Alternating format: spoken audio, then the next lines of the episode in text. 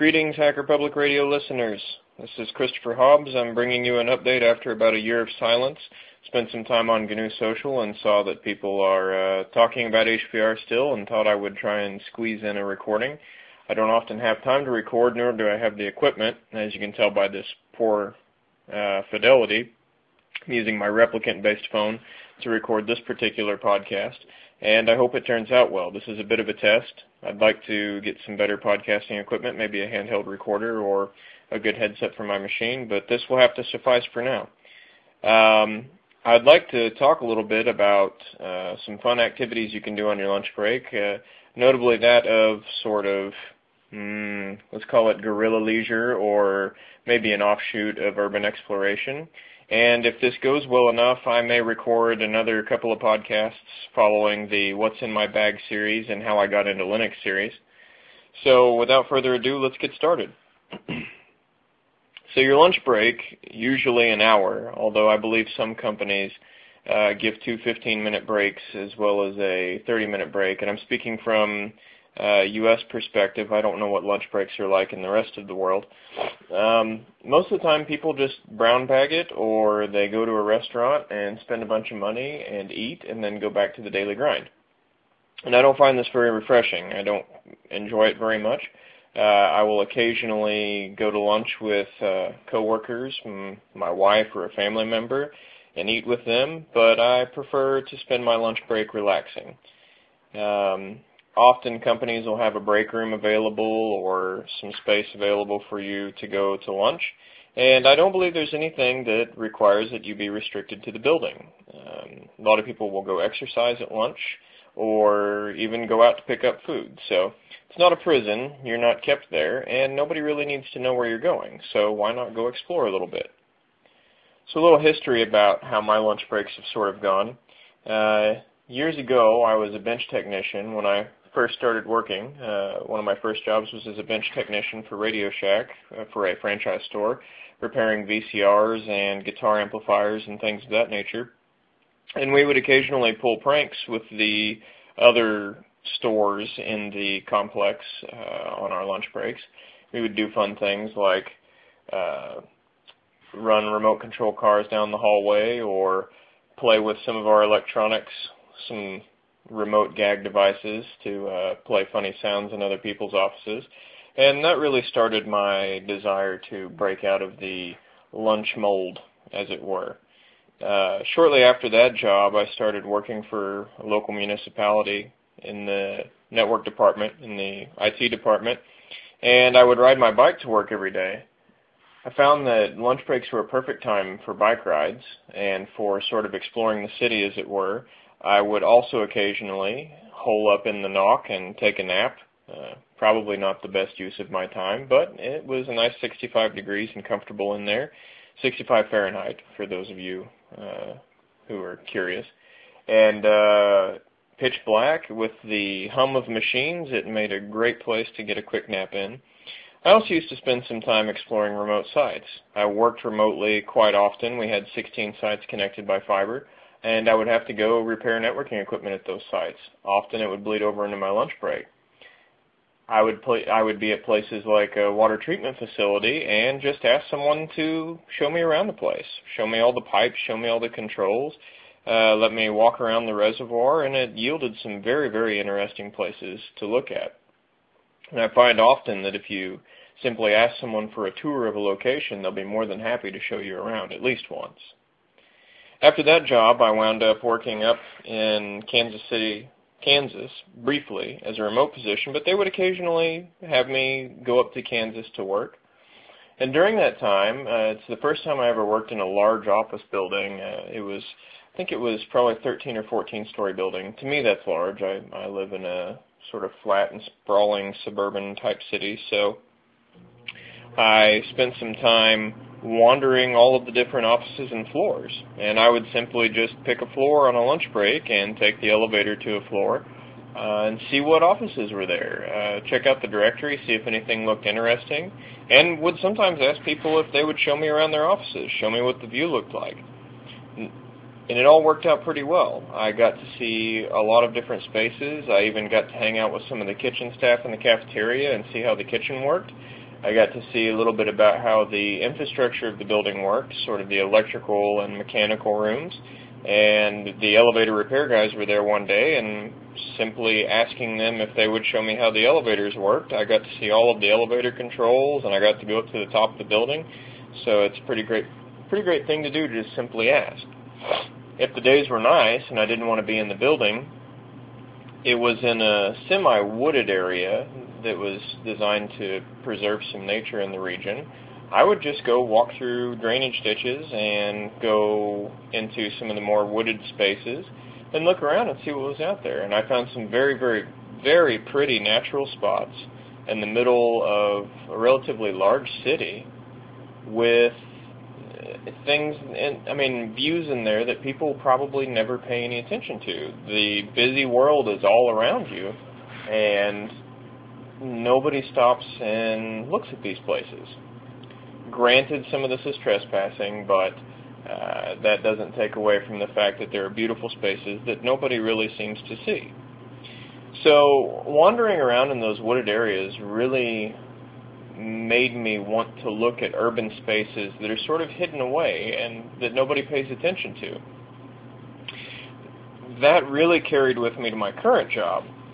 And when I first started working there, they had a building in the middle of town with not a lot of interesting things around it. There was a hardware store and lumber yard nearby and a coffee house, and there was a trail that went through and some railroad tracks. I'm not real keen on walking down railroad tracks, especially because that is serious trespassing, and if you get caught, you get in relatively big trouble. Uh, however, the trail system out there was nice. It was a paved multi-use path. It did dead end in a couple of places, and the interesting things were a little bit at the limits of my walking ability. However, quick drives in the region would extend my walking space, and I found lots of great wooded areas and lots of spaces within a park um, that had been unkempt for a long time. I found a lot of derelict equipment, uh, playground equipment, uh, that was fun to eat lunch under, and I also found a couple of large meadow type areas between lots of offices that, again, I don't think anybody has ever visited in a very, very long time. And it's just a nice, quiet place in the middle of a large urban area where you can get away and sort of enjoy an hour alone or with a friend uh, if you want to bring someone with you. These spaces are just totally overlooked all the time. And it's very refreshing and relaxing, it seems, an oasis of a little bit of nature in the middle of nowhere. Uh, that nowhere being the bustling city all around you. They eventually changed offices.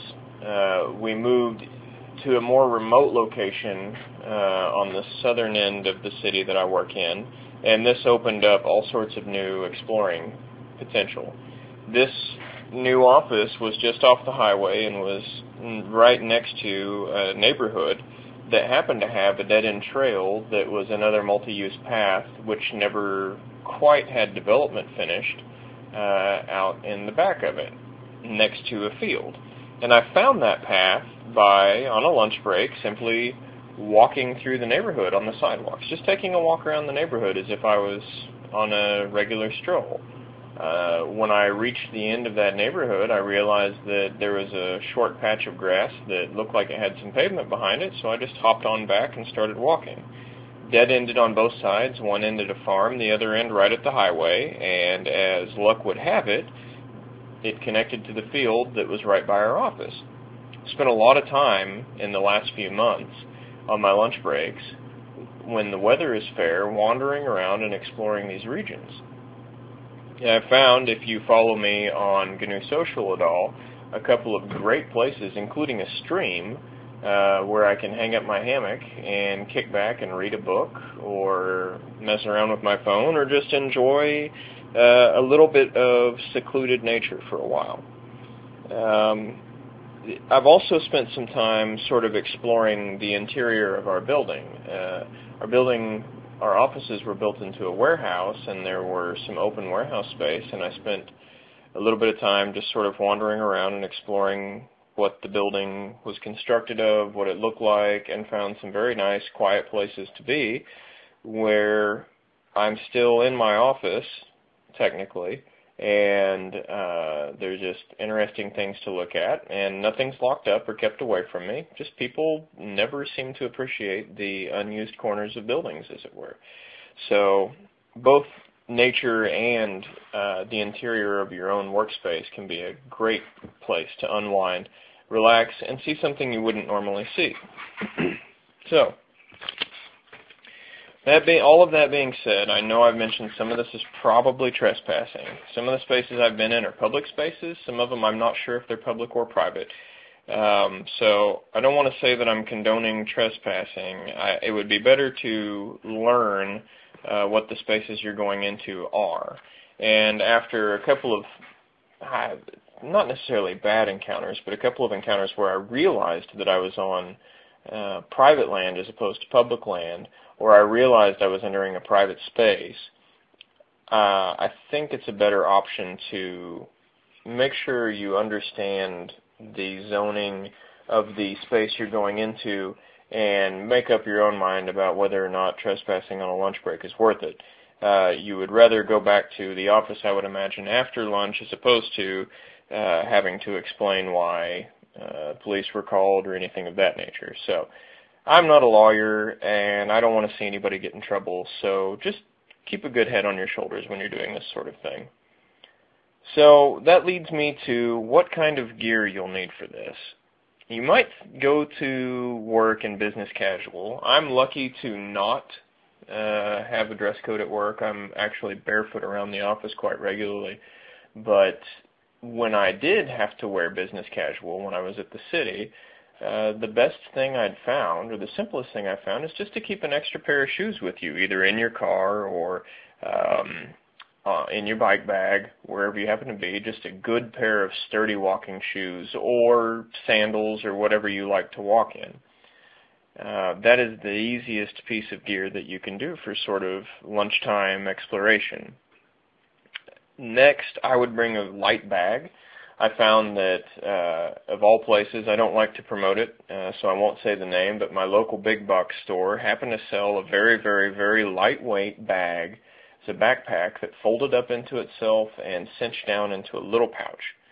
Uh, I've also used grocery bags that cinch down, and I find these really useful. I put them in my office bag, just a nice collapsible bag that folds up into itself. And whenever I decide I'm going to go on a little exploration trip, I get that bag out, open it up, and put whatever I need in there. So I'll often bring some water with me.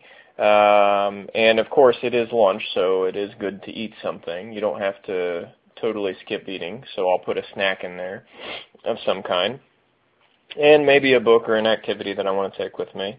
One big thing, if you go into places like I do, I often wind up walking through a bunch of brush or uh, into places with, you know, potentially sharp metal bits or something. Bring a first aid kit. Small, super light first aid kits are easy to find. You don't want to be carrying a giant bag with you, so keep everything small. Keep your snacks small, keep your first aid small. Another good thing to bring is a towel or a bandana. It's easy to keep, or a handkerchief. It's easy to keep a handkerchief or a bandana in your pocket. I have one with me daily. And um, as Hitchhiker's Guide says, you know, never never forget your towel. So that's a great thing to have with you. If you get a little bit dirty, you can use it to wipe off. If you need to take a hold of something that's dirty, you can wrap that around it and grab it. Um, you can, you know, cover your face with it or cover your neck or whatever you need to do. If you get into something that just smells terrible, you can use it to breathe through. Endless uses for that. Of course, you may want to bring a camera, but most of us have a phone, so multifunction is a definite key. And if you're going to be there for a while, like I tend to be, um, you may want to think about investing in an ultralight hammock. I carry a Grand Trunk ultralight hammock. It's green, so it ideally fits in with my surroundings when I'm outdoors. And a couple, that with a couple of carabiners and a little 550 cord uh, fits up into a very, very small, mostly unnoticeable space. And when I have, I find that carrying a shopping bag is the most, uh, a collapsible shopping bag is the most uh, benign thing I could carry. My little ultralight backpack that I got that folds up into itself is awful tiny, uh, but it still looks a little weird wandering around. You look almost like a vagrant of some kind. If you happen to have a shopping bag, you look a little more like someone who's just strolling. Um, however, that ultralight hammock is very small, fits in either bag. Uh, I even will sometimes not carry a bag and just clip that on my hip and carry it around, and nobody seems to care about it. It looks a little bit like a fanny pack when I've got it on my hip, and it doesn't really draw any attention. Another option is a lot of, as I said, ultralight with the hammock. A lot of ultralight backpacking uh, folks recommend sit pads, or they even sell sit pads. You can get closed cell foam pads from your local big box store for very, very, very cheap. And just cut a small square so that if you find a place where you want to sit down and you're in your business casual clothes that you don't want messed up, they are water resistant, if not waterproof. You can just set that down and put a dirt barrier between your butt and the ground. That way you won't have any problems with messing up your fancy clothes or uh, if you just want something comfortable to sit on, it's a great option. Um, so from there, let's talk about how to find places. So you got all your gear with you. Hopefully it's not a lot of gear. Hopefully it fits into a small space. Um, and you've decided that you're going to go ahead and condense your uh, break time at work to an hour so you can get out and roam around. And you're going to go leave your office premises, you walk out the front door with your bag, now what? Well, if you don't know where you're going, you're going to waste a lot of time. So what I like to do before I pull off any of this is get some mapping software or talk to people in the area or see if you can find county maps or city maps of the region at City Hall and just look at the layout of the buildings. Look at the space that's marked and look at the distance between spaces. If you're looking at mapping software and you find that there's not a lot of tags, as it were, or a lot of things listed uh, with a good deal of space between them, you may be staring at private land, but you also may be staring at public land like retention ponds or uh, clearing spaces or um, regions near and around railroads. A lot of times those are actually quite easily accessible through main roadways and have interesting things to look at in them. If nothing else, simply walking to that region is a good bit of exercise that you can use uh, to wake yourself up and stretch the legs a little bit. So once you've got sort of a uh, target area there, spend some time on a day that's not a lunch break. Uh, for lack of better words, uh, casing the joint, as it were, uh, just driving around looking for entry points. Now, what you want to try and find is an easy entry point with a lot of good cover. You don't want to have to walk into a space and have to conceal yourself repeatedly. Keep in mind, you're only going to be out for an hour. A good chunk of that is going to be travel time getting to your destination, and you want to spend as much time exploring as you can while you're there. So make sure it's got one good point of entry, and once you've made it past that good point of entry, you should be in relative cover where you can explore safely and privately you don't you don't really have time to be sneaking around and trying to find multiple entry points. So those are the two easiest ways to find either that's excuse me that's the easiest way I think to find these places. Another thing that's for outdoor spaces, but if you're looking at indoor spaces, start wandering around the building where you work. Uh, if it's if it's a big complex building, uh, just pick a floor on an elevator or just start looking at places where you're not supposed, well, maybe not where you're not supposed to be, where, you normally wouldn't go. Ask people where they work. Go see if you can take a look at their regions of the office. None of this has to be covert operations. You can do this in the open and be friendly about it. Um, just look around, see where people go, see what they do. You may even learn more about other departments that way. If you're going sort of the covert route, uh, I want to talk a little bit about not getting caught and what to do if you get caught. So some of the spaces I've been to, like I said, were clearly private property. I've discovered that later. I don't intentionally go out to private property, but once I discover they are, I definitely never go back. And if I've been found out there, I always apologize and, and treat people well. Um, I find that the best way to not arouse any suspicion is don't be suspicious for lack of better words. I normally don't tell people where I'm going. I, I may, if I'm going somewhere that might be a little bit dangerous, if it's somewhere where I could fall and hurt myself or something of that nature, I will I will text my wife and let her know my location. But people at work, I just simply stroll out of the building, and if anybody speaks to me, I say, "Hey, I'm going to lunch. I'll see you later." Right?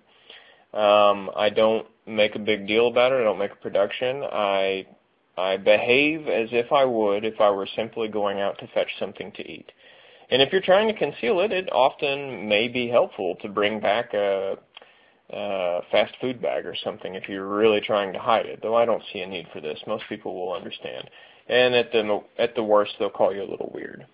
So you know, getting out, just be natural. Don't worry about it. Now, once you get to your location, even though you've got a little bag on, uh, if you decide to go that route, again, don't be sneaky. If you're if you look natural, if you look confident, if you behave normally, if you smile uh, and be friendly with people, generally nobody's going to question you. If you look like you belong, nobody will question whether or not you belong. We're programmed not to care if somebody looks like they belong in the environment. So don't you know, don't stick out like a sore thumb and don't be sneaky. The other thing is be friendly. If there's other people out there or people near there, you can often get through with little or no question by greeting people. Don't hide yourself. Don't try to avoid eye contact. Don't try to avoid other people. Wave at them. Be friendly. Good afternoon. You know, happy Monday. That sort of thing. And go on about your business. If you're friendly, people will usually leave you alone. Now, on the off chance that you get caught somewhere you're not supposed to be, I think the best plan of action here is to just tell the truth. You know, if it's private property, the owner, if you tell them the truth and tell them what you're doing, they'll likely tell you to, hey, go away. This is my property. Uh, you know, don't come back. And you honor that. You apologize. You say thank you for your time. Be nice. Tell the truth. I was out on my lunch break and I was looking for a neat place to look around or sit down and have a have a drink and some food uh, be completely honest with them, especially if you wind up in a in a confrontation with the authorities. If there's police or security guards, or if you're near a railway, the bull is out there, uh, the railway police. If any of those people are out there, be completely open with them, completely honest.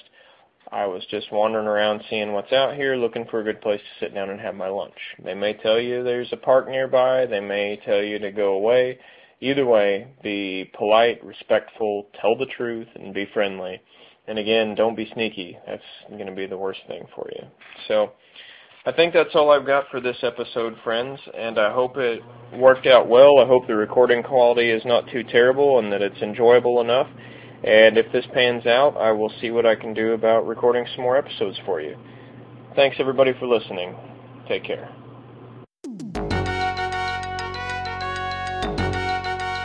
You have been listening to Hacker Public Radio at hackerpublicradio.org. We are a community podcast network that releases shows every weekday, Monday through Friday. Today's show, like all our shows, was contributed by a HPR listener like yourself. If you ever considered recording a podcast, then visit our website to find out how easy it really is. Hacker Public Radio was founded by the Digital Dog Pound and the Infonomicon Computer Club. HPR is funded by the Binary Revolution at binrev.com. All BinRev projects are proudly sponsored by Lunar Pages. From shared hosting to custom private clouds, go to lunarpages.com for all your hosting needs. Unless otherwise stated, today's show is released under a Creative Commons Attribution Share Alike 3.0 license.